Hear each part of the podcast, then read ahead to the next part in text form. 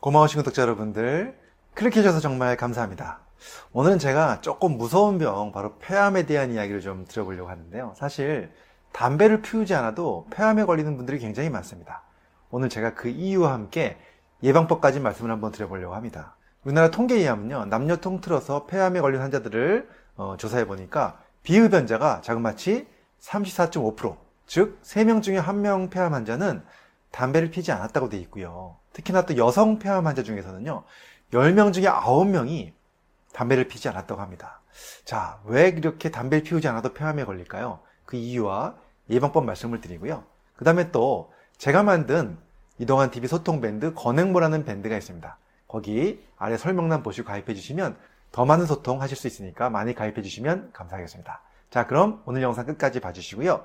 도움이 되셨다면 좋아요, 구독, 알림 설정 해주시면 정말 감사하겠습니다.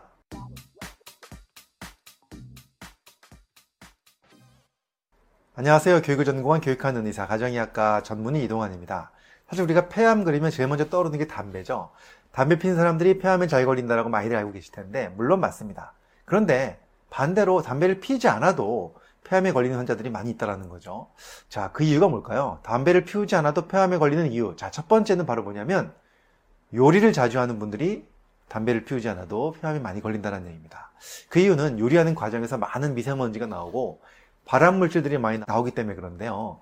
생선과 고기 같은 이 단백질 이러한 음식들을 조리하다 보면 그것이 타면서 나오는 여러 가지 물질들이 있습니다. 그 중에 대표적인 것이 다한 방향족 탄화수소, 그 다음에 또 식용유가 탈 때 나오는 벤조피렌 같은 물질인데요.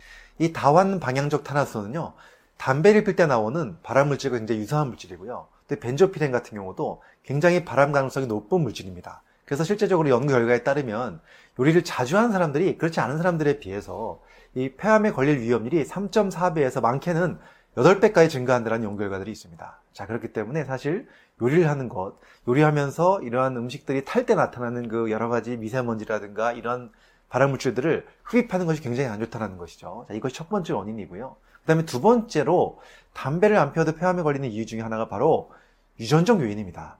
사실 여성 폐암 환자들 중에서도 이 유전적인 요인이 굉장히 많이 작용한다고 알려져 있는데요.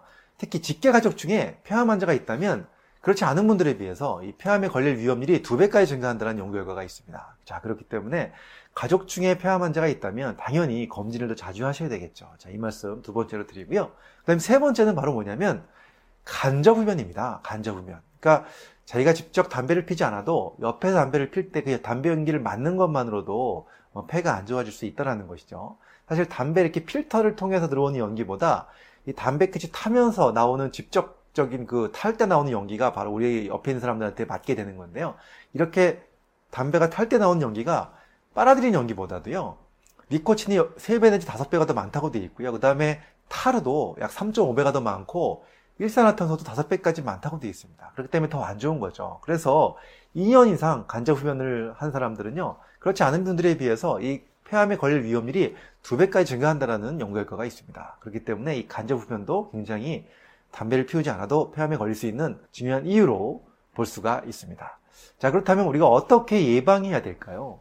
일단 요리를 자주 하는 사람들, 물론 요리를 안 할 수 없으니까 하긴 해야 되는데 어떻게 해야 되냐면 일단 환기가 매우 중요합니다.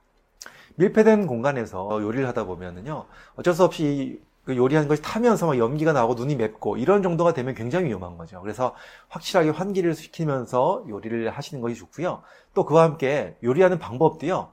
어, 찌거나 삶는 방법이 훨씬 좋습니다. 예를 들어서 어, 이런 고기 종류를 이렇게 불에 굽거나 또 튀기는 것보다 찌거나 삶게 되면 이런 발암물질이 훨씬 적게 나오게 되는 것이죠.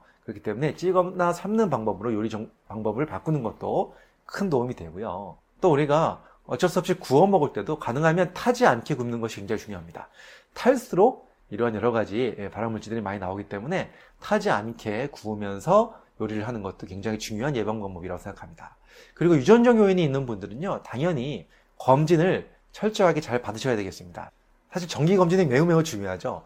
폐 엑스레이를 자주 찍는 것만으로도 우리가 빨리빨리 조기에 폐암을 발견할 수 있기 때문에 그런 검진을 잘 받는 것 굉장히 중요하겠습니다. 그리고 간접 흡연 가능하면 안 하셔야 되겠죠. 자, 오늘은 제가 이 폐암에 대한 이야기 드리면서 담배를 피우지 않아도 폐암에 걸리는 이유와 예방법에 대한 말씀을 드렸습니다.